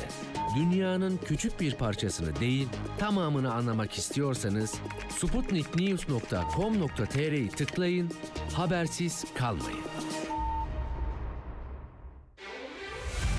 Dünya kadar mesele, dünyanın tüm meseleleri. Ceyda Karan, eksende dünyada olup biten her şeyi uzman konuklar ve analistlerle birlikte masaya yatırıyor. Dünyadaki meseleleri merak edenlerin programı Ceyda Karan'la Eksen hafta içi her gün saat 16'da Radyo Sputnik'te. Radyo Sputnik artık dünyanın en çok kullanılan sosyal ağlarından biri olan Telegram'da. Hala kullanmıyorsanız önce Telegram uygulamasını mobil cihazınıza yükleyin. Ardından Radyo Sputnik'in Telegram kanalına katılın. Canlı yayınlarımızı ve programlarımızı kaçırmayın. Anlatılmayanları anlatıyoruz. Güne erken başlayanların, gündemi ıskalamayanların, siyasetin, ekonominin, sanatın, kısacası hayatın seyrini kaçırmayanların programı. Ali Çağatay'la Seyir Hali hafta içi her sabah 7'den 9'a Radyo Sputnik'te.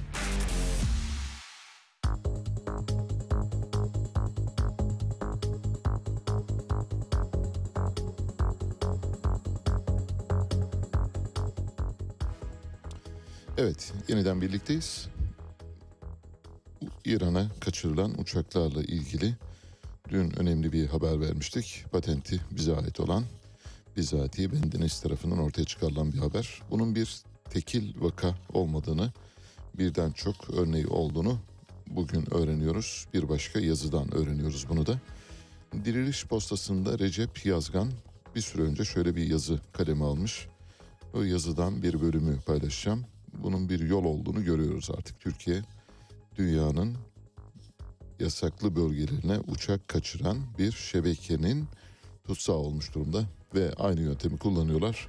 Uçaklar genellikle Çorlu Havalimanı'na geliyor. Orada uçağın kuyruk numarası ve benzeri bazı işlemlerde değişiklikler yapılıyor. Sahte bazı belgeler düzenleniyor ve pilotlar değişiyor, mürettebat değişiyor. İran İran'a uçmak üzere değil Birleşik Arap Emirlikleri'ne, Gürcistan'a ya da benzeri bir ülkeye uçmak üzere yola çıkıyor. Fakat tam İran hava sahası üzerine geldiğinde acil iniş izni istiyorlar ve İran'a iniyorlar. Bugüne kadar 6'dan fazla uçağın bu şekilde İran'a indirildiğini biliyoruz. İran bu uçakları alıyor, söküyor ve kendi uçaklarına yedek parça malzeme olarak kullanıyor. Çünkü uçak parçalarının, motor parçalarının her ülke tarafından üretilmesi söz konusu olamaz. Yerli otomobil üretiminde bunu çok konuştuk, çok tartıştık.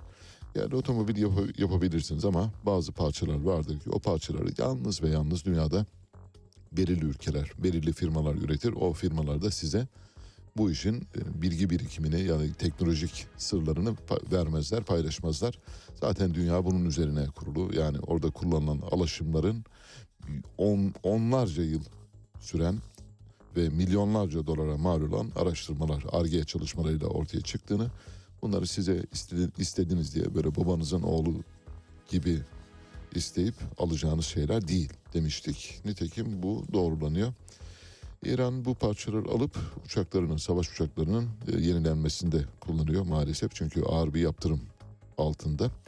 Recep Yazgan'ın yazısı şöyle. Ürdün Hava Yolu şirketi Jordan Aviation, Gürcistanlı şirkete satmak üzere anlaştığı Boeing 737-300 tipi uçak Türkiye'ye geldikten sonra sırra kadem basmıştı. Eski bir olaydan bahsediyor.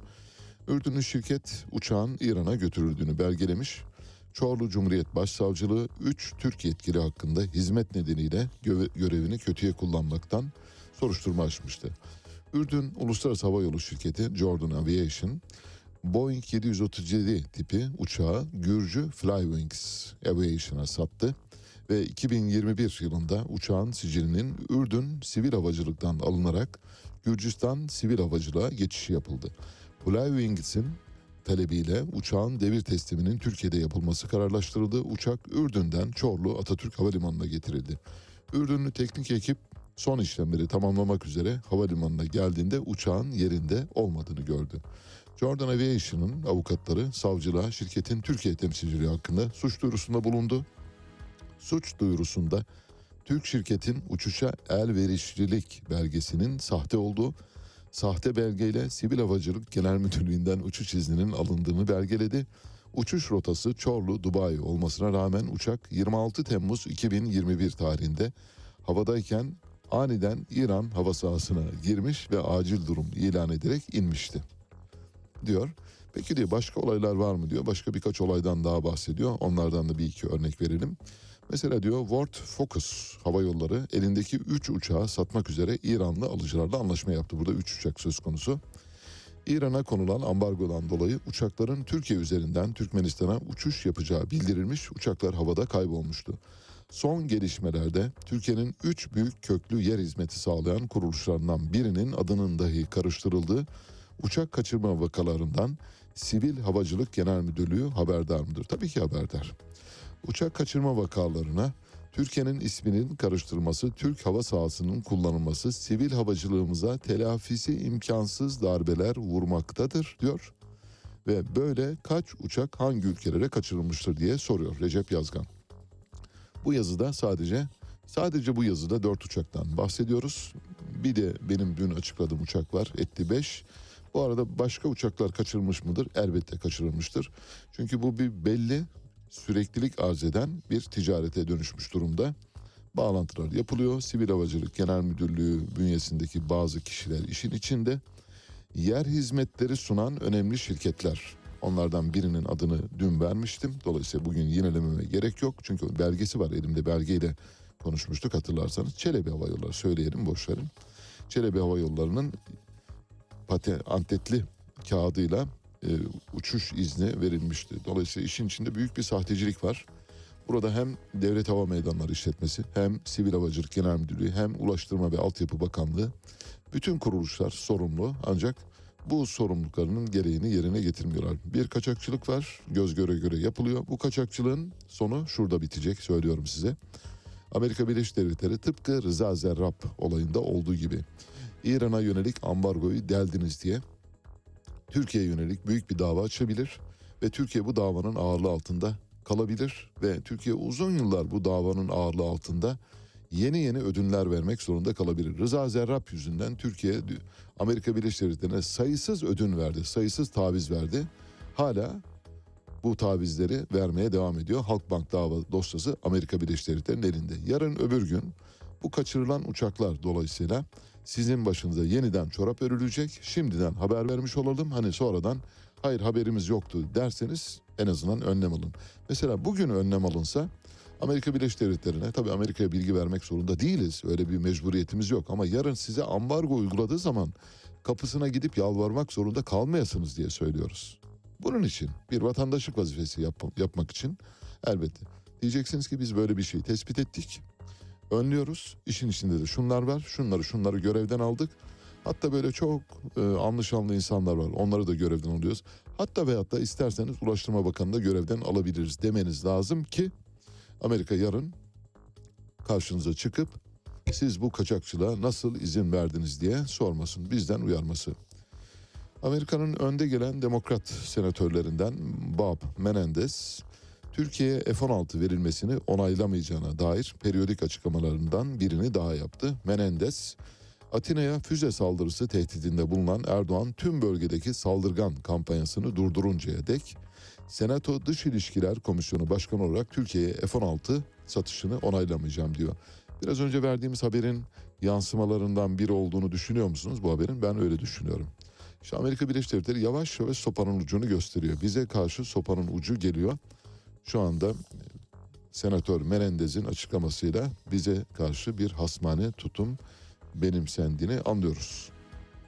Nusret Gökçe, Etçi Nusret ya da Nusret lokantalarının sahibi bildiğiniz gibi Dünya Kupası'nın final maçında sahaya girerek yani sahaya girmek ne demek? Apron'da sadece mürettebat ve görevliler bulunur. Bunların dışında yabancılar bulunmaz.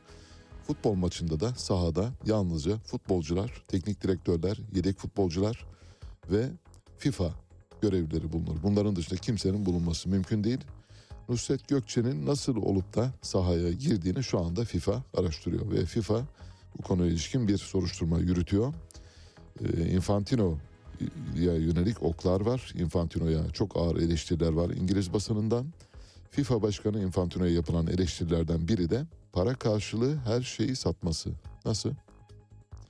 Infantino ve FIFA ile ilgili Dünya Kupası başladığında bir dosya paylaşmıştık. Oradan hatırlayacaksınız. Her şeyin rüşvetle döndüğü bir organizasyon FIFA.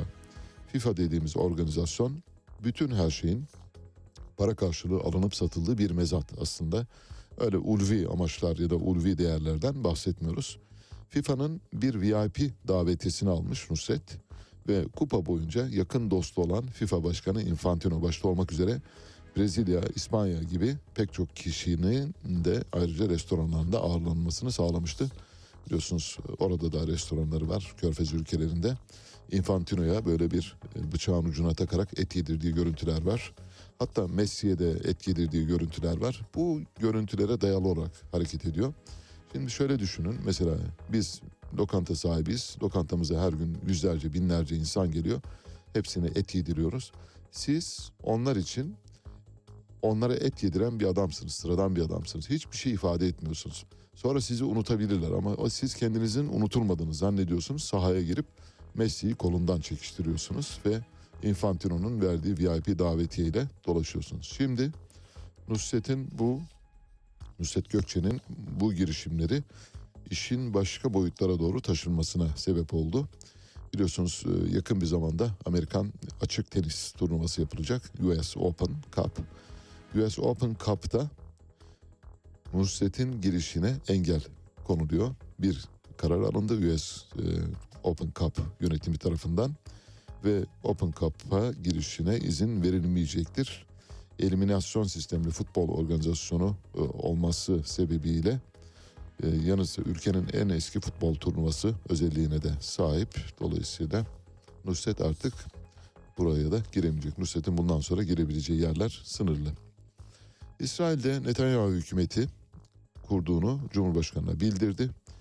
Aşağı yukarı e, bir buçuk aydır e, hükümet kurma çalışmaları sürüyordu ve 1 Kasım'daki seçimlerin ardından hükümeti kurmak üzere Cumhurbaşkanı Isaac Herzog'a kabinesinin hazır olduğunu bildirdi. Netanyahu'nun ofisinden şöyle bir açıklama yapıldı. Sayın Cumhurbaşkanı son seçimlerdeki büyük halk desteği sayesinde tüm İsrail vatandaşlarına hizmet edecek bir hükümeti kurmayı başardığımı bildirmek isterim. Benjamin Netanyahu kabine listesini hemen açıklamıyor. 2 Ocak'ta açıklayacağı tahmin ediliyor. Çünkü bir sürü denge var. Bu dengelerin hepsini gözeterek açıklama yapmak istiyor. Ukrayna'ya verilen Sovyet tanklarının yerini alacak olan Leopard 2 tanklarının Çek Cumhuriyeti'ne teslimi başladı. Almanya Çek Cumhuriyeti'ne veriyor. Çek Cumhuriyeti de Ukrayna'ya verecek Leopard tanklarını. Gördüğünüz gibi Ukrayna'ya yönelik büyük bir silah seferberliği var. Bu savaştan kim karlı çıktı derseniz Avrupa Birliği başta Almanya, Fransa olmak üzere silah satarak Amerika Birleşik Devletleri de keza onlar da Patriot satıyorlar bildiğiniz gibi. Macaristan Başbakanı Viktor Orban her zaman Rusya'ya karşı yaptırımlara karşı çıktık ancak Rusya'ya yönelik yaptırımları veto etmeyeceğiz diyor. Ne demek istiyor? Hem gülerim hem ağlarım. Yani hem ağlarım hem giderim. Hani gelin ata binmiş ya. Ağlıyormuş. Demişler ki niye ağlıyorsun? Demiş ki olsun ben hem ağlarım hem giderim. Viktor Orban'ın tavrı da bu. Rusya'ya yönelik yaptırımlara karşıyız ama yaptırımları veto etmeyeceğiz diyor. O zaman birini söylemeyin. Yani mesela deyin ki biz yaptırımlara karşıyız kardeşim. Kestirip atarsınız. Biz yaptırımlara karşı değiliz dolayısıyla veto edeceğiz dersiniz. O da olur ama ikisini bir arada. Rusya'ya yönelik yaptırımlara karşıyız ama veto etmeyeceğiz.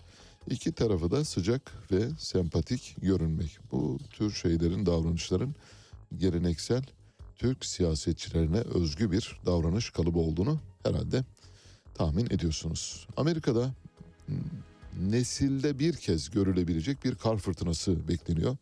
Nesil dediğimiz ne? Nesilleri 25 yıllarla sınırlandırıyoruz. Yani her 25 yıl bir kuşak. Mesela bir işletme işte 4 kuşaktır devam ediyor derseler işletmenin 100 yıllık olduğunu anlayınız. Bir işletme 5 kuşaktır devam ediyor derseniz 100, 125 yıl. Kuşakları 25'er yıl. Bazı yerlerde bazı li- literatür bilgilerinde bu 40 y- yılına kadar uzatılabiliyor ama ideali kuşak tanımının 25 yıl olduğunu söyleyebiliriz. Demek ki Amerika son 25 yılda görmediği en büyük kar fırtınasını bekliyor. Ee, United Hava Yolları, Amerikan Hava Yolları, Delta Hava Yolları seferlerinin bazılarını iptal ettiler bu sebepten dolayı. Soğuk havanın etkisiyle oluşacak fırtınanın ülkenin Kanada sınırındaki Great Lakes bölgesinde ve kategori 3 şiddetinde kasırganın basıncına eşdeğer olacağı bilgisini paylaşıyorlar. Amerika Birleşik Devletleri Ukrayna'ya Patriot savunma sistemlerini sağlayacağız diyor. Nasıl? Bakın şu anda mesela önümde böyle rastgele e, paylaştığım haberlerden 3 tanesinde şu ana kadar Amerika ve Avrupa'nın Ukrayna'ya silah satışı var. Ukrayna'ya 1.85 milyar dolarlık askeri yardım yapacaklar. Yardım dediklerine bakmayınız bunu böyle parasını alıyor. Şakır şakır alıyorlar. Şakır şakır parasını aldıkları bir şeyden bahsediyoruz. Şu ana kadar Amerika'nın Ukrayna'ya yaptığı askeri yardım 21.9 milyar dolar olmuş. Bunların bir kısmı hibe onu belirtelim. Yani çok küçük bir bölüm. Örneğin %10'u hibe geri kalan bölümünü şakır şakır alıyor Amerika Birleşik Devletleri. Evdeki düşman robot bir robot süpürge. Evin sahibesi hanımefendi tuvalete giriyor ve robot da peşinden giriyor. Kadını görüntülüyor tuvalet sırasında. Bu epey bir tartışılıyor şu anda. Acaba bu otonom aletler ya da otonom sistemler kimi zaman yoldan çıkabilir mi? Ya da otonom sistemlerin yazılımında ortaya çıkan hatalar bizi zaman zaman bazı istenmedik durumlarla yüz yüze bırakabilir mi diye tartışılıyor. Etik bir tartışmadan bahsediyoruz. Ee, iRobot'un e, J7 serisine ait bir süpürge robot evin tuvaletinde ihtiyacını gideren kadının görüntülerini kaydetti. Akıllı süpürgenin kaydettiği ses, fotoğraf ve görüntüler sesi tahmin edebiliyorsunuz. Dünyanın dört bir yanında çalışanı olan yapay zeka geliştiricisi Scale şirketinin verilerinde depolanmak üzere gönderildi. Air iRobot şirketinin sözcüsü James Bausman Insider'a verdiği röportajda şöyle dedi. Teknoloji firması sorunun robotun yazılımından kaynaklandığını ve yazılımcı firmayla sözleşmenin iptal edildiğini duyurdu. Bu görüntüler tüketicilerin eliyle dolaşıma sokulmadı. Tüketiciler yeni bir teknolojik ürün aldıklarında kurulum aşamasında gizlilik politikalarını kabul ettiklerinde maddelerin arasında yer alan akıllı cihazların verilerin izlenmesi maddesini de kabul etmiş oluyorlar. Ne demek istiyor? Diyor ki hani bu bankalar size kredi kartı gönderirler ya kredi kartı sözleşmesinde böyle en altta böyle küçük küçük böyle pire e, ufaklığında yazılar vardır. Onları okumazsınız. Orada or, oysa asıl okunması gereken yer odur. Burada da diyor ki eğer bir elektronik alet alıyorsanız bir otonom sistem alıyorsanız mutlaka sözleşmeyi okuyun. Eğer sözleşmede böyle bir şey varsa almayın. Sözleşmede böyle bir şey var diyor ki bu görüntülerinizin herhangi bir şekilde yayılabileceği ile ilgili bir risk vardır. Bu riski bu aleti aldığınız andan itibaren kabul etmiş oluyorsunuz. O yüzden siz kendinize dikkat edin diyor. Ne zaman? Ne zaman Onurcuğum? Tuvalete giderken. Evet. Bir de tabii yani Allah göstermesin. Daha vahime olabilir bilmiyoruz. Daha ileri gitmeyelim burada noktalayalım. Şimdi hazırsanız size bir Kurtlar Vadisi dosyası sunacağız. Kurtlar Vadisi bildiğiniz gibi Necati Şaşmaz ve Raci Şaşmaz kardeşler tarafından kaleme alınan bir 399 bölümlük dizi. Kurtlar Vadisi uzun bir aradan sonra yeniden arıza endam ediyor. Geçtiğimiz günlerde Necati Şaşmaz bir ara verelim dedik ama diyor nasipse yenisini çekmeye başlayacağız. Ocak ayında başlarız diyor. Yani hazırsanız Ocak ayında Kurtlar Vadisi geliyor. Kurtlar Vadisi'nin ilk yönetmeni Osman Sınav'dı. Osman Sınav Raci Şaşmaz'la birlikte kaleme alıyordu senaryoyu. Senaryoya pek çok kimsenin katkısı vardı bu arada. Yani isimlerini tek tek saymayalım ama epey tanıdığımız isim var. Herkesin bildiği isimler var bunların arasında. Necati Şaşmaz'la Raci Şaşmaz kardeş. Necati büyüğü. Ağabey, Raci de küçüğü. Bir de e, babaları ve amcaları var. Tahir Şaşmaz. Tahir Şaşmaz bir Kadiri Rufai şeyhidir kendisi. Kadiri Rufaileri bilirsiniz. Böyle hani yanaklarından şiş geçirirler ve kan çıkmaz. İşte onlar Kadiri Rufai tarikatı. Zaten Necati Şaşmaz da bizim Radyo Sputnik'in e, Mesih Mehdi sıralamasında şu anda üçüncülük kürsüsünde bulunuyor biliyorsunuz. Üçüncü Mehdi. Birincisi Hasan Mezarcı. Hemen arkasından Adnan Oktar geliyor. Üçüncü Mesih kendisi. Çünkü ruhlar aleminde yolculuk yaptığını söylemişti. Seri 15 55 bölüm çekildi önce Osman Sınav tarafından. 56 ve 97. bölümlerinde Raci Şaşmaz yönetmen koltuğuna Serdar Akar'ı oturttu. 97. bölümdeki finalden sonra Kurtlar Vadisi terör adıyla yeni bir bölüm çıktı ve Kurtlar Vadisi Pusu ile 300. bölüme ulaştı. Toplam 300 çekildi. Ve 2013'te Şaşmaz kardeşlerin anlaşamaması üzerine Raci Şaşmaz ve Bahadır Özdener senaristlikten istifa ettiler. Necati Şaşmaz'a bıraktılar. Kurtlar Vadisi Pusu'nun son bölümü olan 300. bölüm reytinglerde dipleri gördü. Dip dip. Hani dibin dibi vardır ya mesela hani sıfıra yakın bir rakam arıyorsanız işte o. Artık dediler ki ya buraya kadarmış 300. bölüm artık bundan sonra zorlamayalım diye. Fakat çok yüksek reyting alan bölümleri de vardı. Örneğin bir bölümü 23 reyting aldı. Kurtlar Vadisi'nin finali 97. bölüm 23 reyting. Yani bir ulusal büyük milli marşın, e, milli maçın reytinginden daha yüksek bir reytingden bahsediyoruz. Bütün sokaklar e, Kurtlar Vadisi gününde boşalıyordu e, hatırlarsanız. Öylesi günler yaşadık maalesef.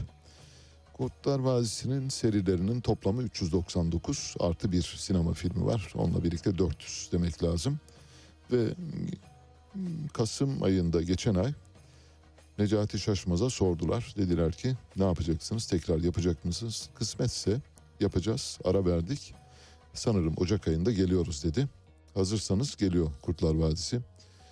Kurtlar Vadisi televizyonlar arasında da büyük bir kapışmaya sahne olmuştu. Çünkü çok büyük reklam getirisi sağlıyordu. Show TV ile Kanal D arasında bir milli maç oldu. Yani milli bir milli bir çatışma oldu. Bir iç çatışma, kardeş çatışması oldu. Önce Show TV'de başladı 2003'te. Arkasından Kanal D'ye geçti. Ve 29 Aralık 2005'te 97. bölümde de final yaparak sona erdi. İlk Show TV'de başladığında dizi şöyle başlıyordu. Bu bir mafya dizisidir diyordu. Şimdi bu bir mafya dizisidir e, ibaresini rahatlıkla kullanabiliyorlardı. Çünkü ülke mafyanın yol geçen hanına dönmüş durumda maalesef. Yani Kurtlar Vadisi başladığı yıllarda da öyleydi. Bugün de öyle. O yüzden e, ülkenin geleceğine dair temellerin bundan sonra nasıl atılacağı konusunda epey bir kaygılı olduğumuzu söyleyelim. Kurtlar Vadisi'ni yapan film şirketi Panafilm. Panafilm Raci Şaşmaz tarafından kuruldu aslında. Sonra Necati Şaşmaz'a devredildi. Kardeşler birbirlerini suçladılar bu arada. Kurtlar Vadisi ayrıca Ekmek Teknesi ve Halil İbrahim Sofrası diye iki ayrı dizi daha yaptı bu arada. 2014 yılında Şaşmaz kardeşler arasında kavga çıktı. Para kavgası tahmin edeceğiniz gibi. Ve Bahadır Özdener ile Cüneyt Aysan ayrıldı. Raci Şaşmaz'la birlikte. Ve şirketi Necati Şaşmaz'a devretti. Şu şeyi de hazırlarsan e, karanlıkta parlayan kedi gözleri onunla final yapalım. Yapımcı ve senaristlerin ayrılmasından sonra dizi hızla ivme kaybetti. Ve iki sezon sonra da yürürlükten ya da e, vizyondan kalktı. kardeşiyle yollarını ayırdığını açıkladı Raci Şaşmaz. Ve Raci Şaşmaz'ın mal varlığına haciz geldi. Necati Şaşmaz tarafından.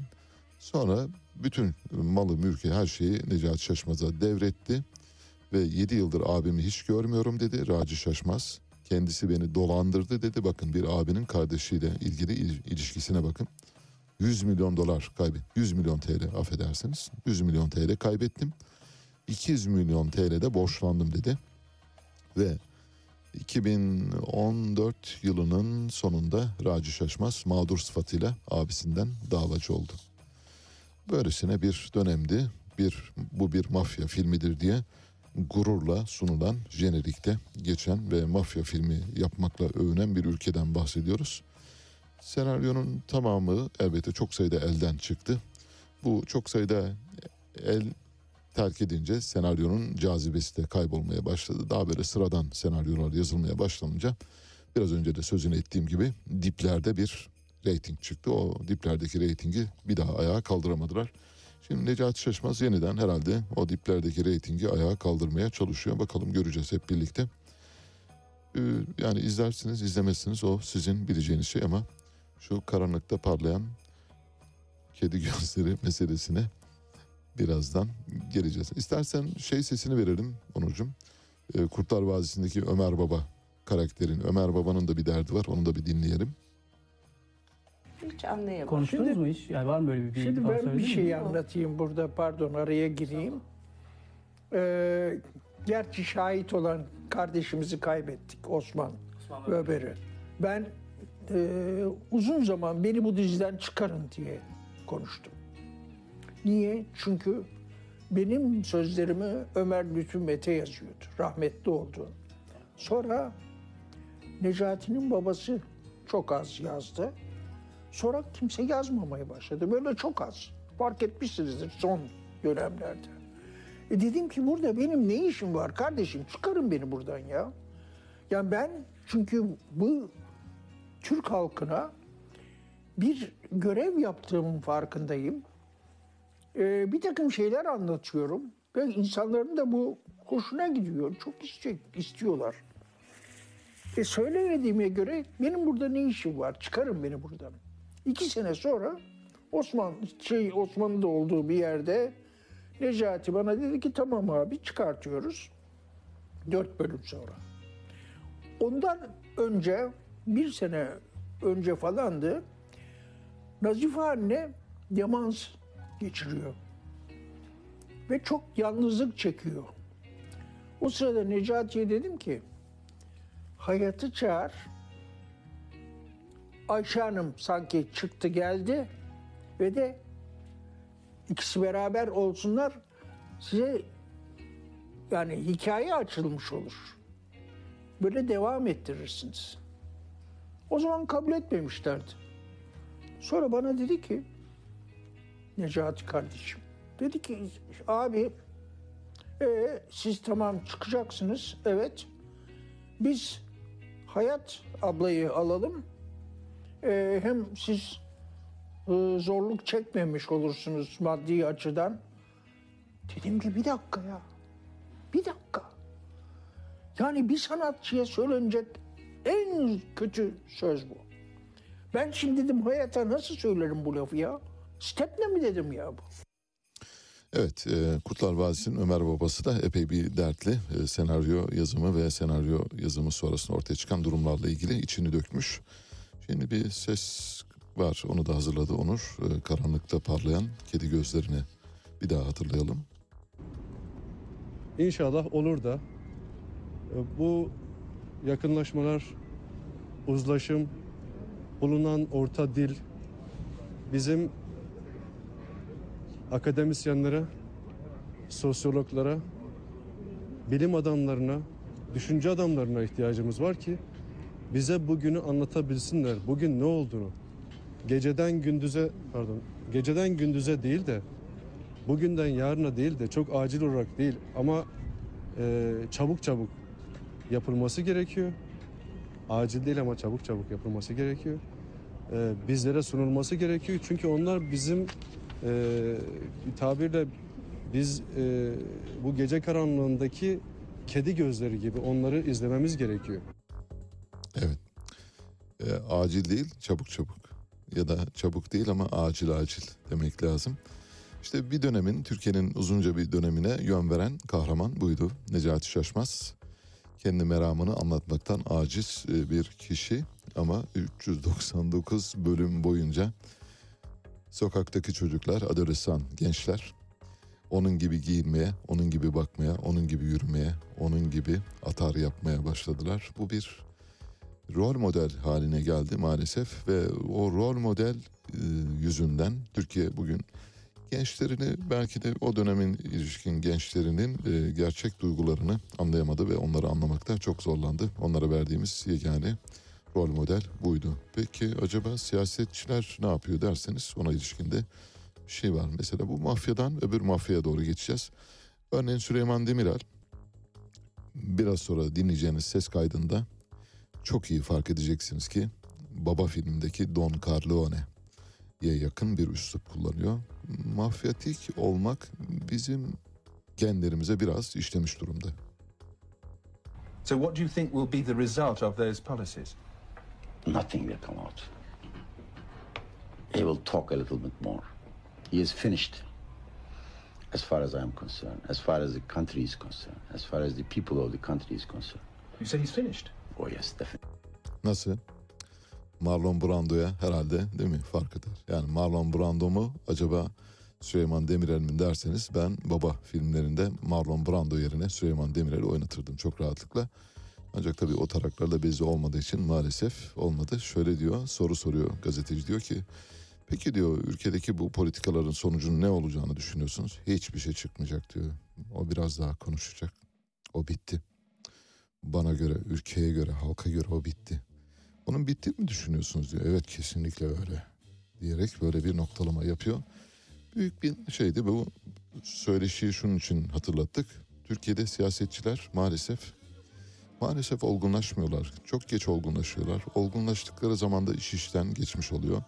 Süleyman Demirel'in son 15 yılı şahaneydi. Ama ondan öncesi berbattı tek kelimeyle. Bülent Ecevit'in son 20 yılı olağanüstüydü ama ondan öncesi hiç iyi değildi. Necmettin Erbakan'ın son 25 yılı olağanüstüydü. Ondan öncesi ama çok kötüydü. Bugün de Sayın Cumhurbaşkanı'nın son 20 yılına bakıyoruz. Hiç iyi şeyler söyleyemiyoruz maalesef. Umarız ileride çok daha iyi şeyler söyleme imkanımız olabilir. Siyasetçilerin olgunlaşması lazım. Arka planda Fikret Kızılok, Süleyman Hep Başbakanı dinliyorsunuz ve Süleyman Demirel'den biraz söz edeceğiz. Çoban Sülü diye bilinen ve Isparta'nın bir köyünde çok fakir bir ailenin çocuğu olarak Türkiye'nin başbakanlığına, cumhurbaşkanlığına kadar yükselmiş bir karakterden bahsediyoruz. Meşhur 6 defa gittim 7 defa geldim darbı mesele kendisine aittir. 6 defa gittiği göreve 7. defa gelebilmiştir. Türk halkı ona büyük bir müzahiriyet göstermiştir. 46'da e, bir e, siyasete girişiyle birlikte bugüne kadar Türk siyaset tarihinde İsmet İnönü ve Recep Tayyip Erdoğan'dan sonra en uzun süre başbakanlık yapan kişi ünvanı kendisine ait. Ülkede büyük bir umur gördü. İlk kez e, devlet su işlerinde göreve başladı. Celal Bayar'ın Cumhurbaşkanlığı, Adnan Menderes'in başbakanlığı döneminde Adnan Menderes'in çok gözüne girdi. Hatta Celal Bayar ondan bahsederken şu bizim su müdürümü falan diye çağrılmış. Büyük bir bürokrattı.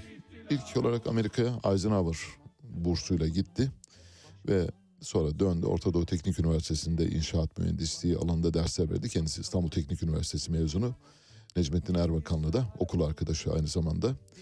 Mehmet Şimşek'in öyküsüyle Eisenhower Vakfı ve diğer şeyleri ne kadar benzeştiğini bu arada bir dipnot olarak hatırlatalım.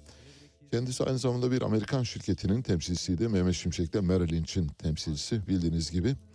Amerikan şirketi Morrison'un temsilcisiydi. O yüzden kendisine Morrison Süleyman derlerdi.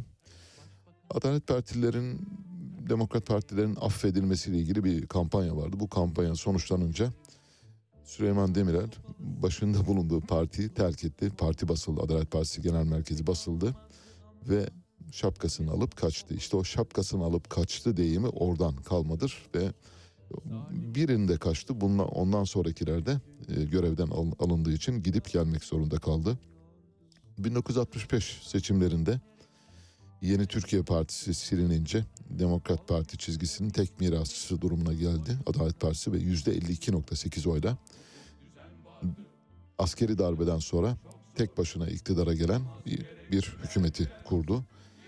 Ee, öyle ki rakipleri işte Kurtuluş Savaşı kahramanları İsmet İnönü, Celal Bayar, Ragıp Gümüşpala gibi isimlerin arasında sivrildi ve kendini çok yukarıya da bir yere e, rapt edebildi. 1965 ile 71 arasında başbakan olduğu dönemde Boğaziçi Köprüsü'nün inşasına imza attı. Ereğli Demir Çelik işletmeleri onun eseridir. Keban Barajı keza onun eseridir.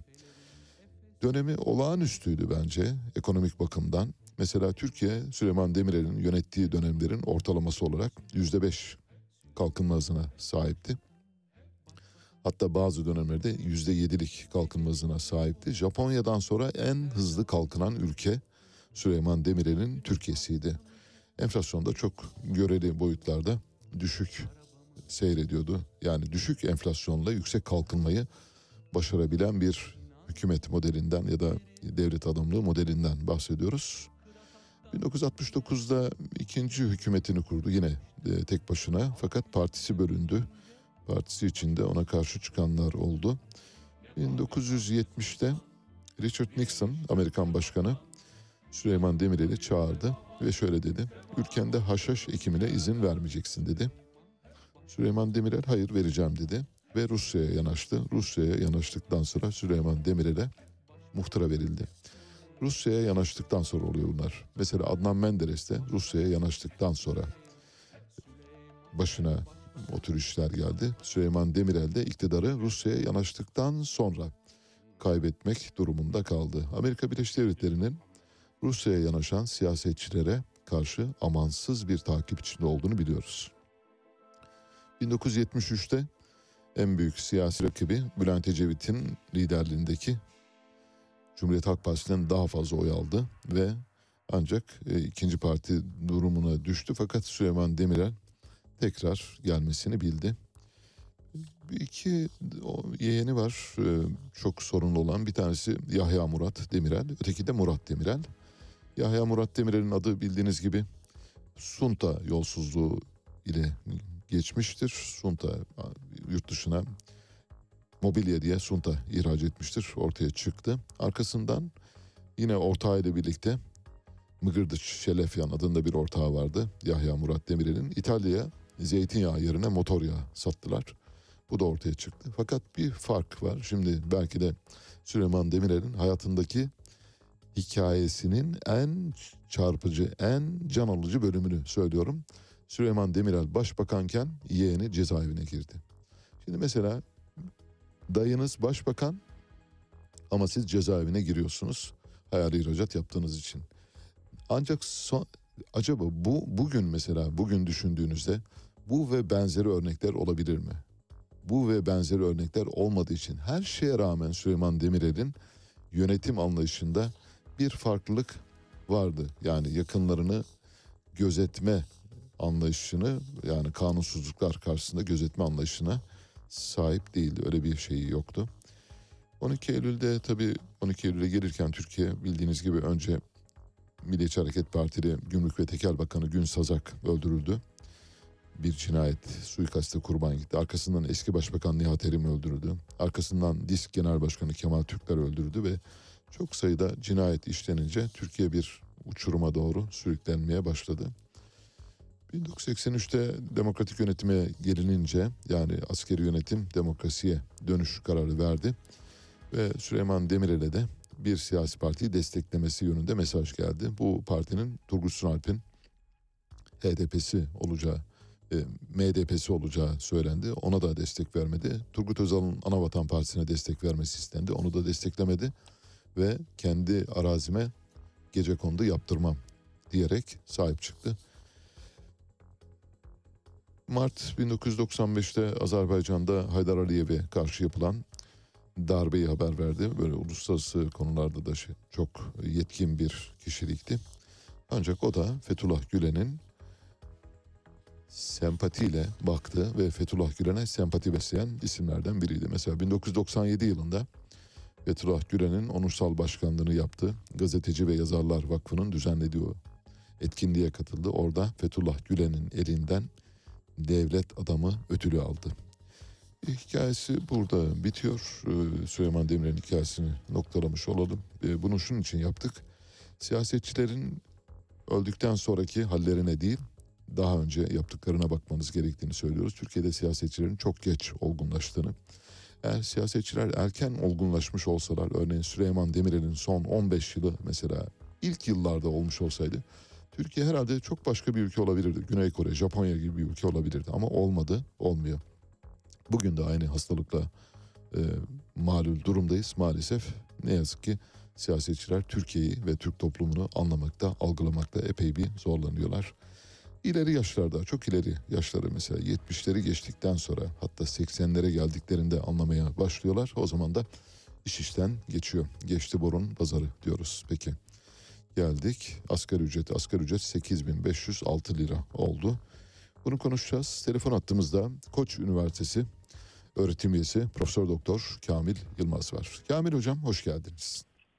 Günaydın Ali Bey, iyi yayınlar. Çok teşekkürler hocam. 10 dakika kadar vaktimiz var. Sizden böyle güzel özlü bir asgari ücret değerlendirmesi istiyoruz. Hani hangi yönüyle değerlendirirsiniz diye size bir yön çizmeyeceğim. Siz çünkü meseleyi çok iyi, çok yakından takip ediyorsunuz. Zaten sizinle yaptığımız yayınlardan da çok memnunuz. İzleyicilerden gelen tepkilerden de anlıyoruz ki gerçekleri konuşabilen az sayıda bilim insanlarından birisiniz. Ee, Bu şeyi de e, sabah sabah size bir e, doping olması bakımından söyleyeyim. Böyle sözü size bırakın buyurun. Teşekkür ederim Ali Bey. Ee, Gerçekten ben de gördüklerimi bilimin ışığında en azından anlatmaya çalışıyorum. O anlamda e, asgari ücretteki artış benim beklediğimin ilk başlangıçta beklediğimin üzerindeydi. Yani bundan bir ay önce ben 7500 civarında bir asgari ücret artışı yapar hükümet diye bekliyordum. Yani olması gerektiği için değil benim düşüncem. Çünkü biliyorsunuz enflasyonu TÜİK vasıtasıyla baskılayan bir hükümetten bahsediyoruz. TÜİK'in verileri herkes tarafından sorgulanıyor. İTO'nun enflasyon verileri, Kıbrıs'taki tüketici enflasyon verileri eskiden e, bizim TÜİK'in yayınladığı ülke çapındaki enflasyon verileriyle birebir çok yakın ilerlerken son işte Nisan'dan bu yana aradaki makas sürekli açıldı.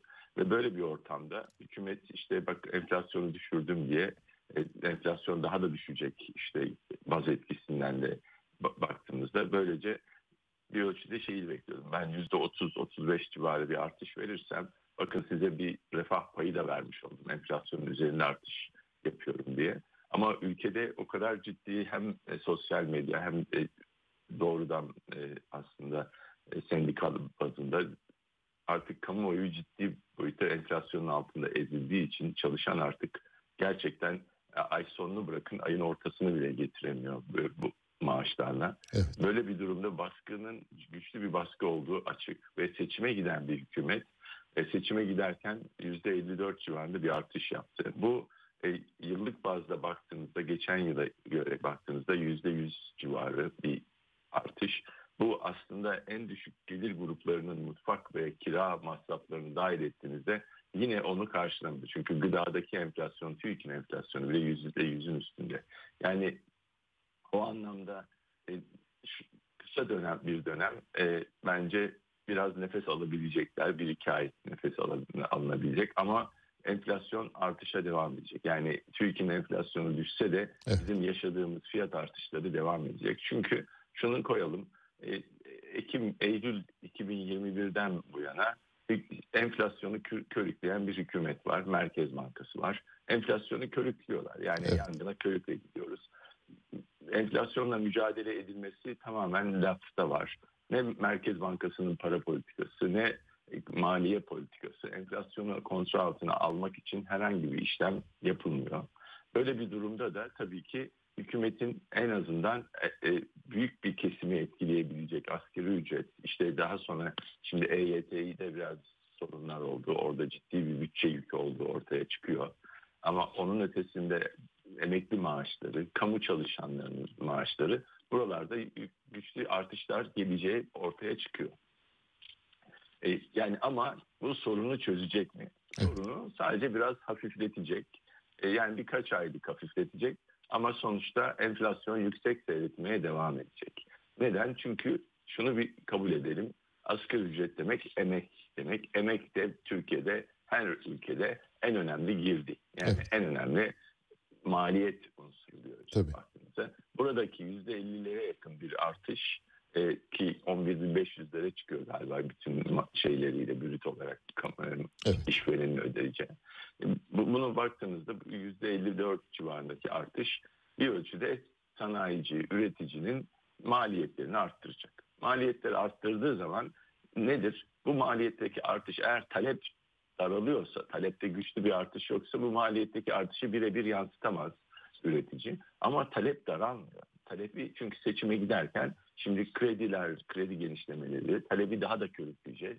Böyle bir durumda e, enflasyonu yani maliyetteki artışını üretici doğrudan perakende fiyatlarına yansıtacak. Böylece biz yine yüksek enflasyonla yaşamaya devam edeceğiz. Seçim sonrasında yani o zaman eğer bu- bugünkü hükümet iktidarda kalırsa ne olur, muhalefet ne olur diye baktığımızda her durumda bunun devam ettirilebilir bir yanı yok. Yani bunun gideceği yer artık iki hanelerin ötesinde bir noktada üç hanelere bile çıkabilecek enflasyon re- resmi olsun olmasın.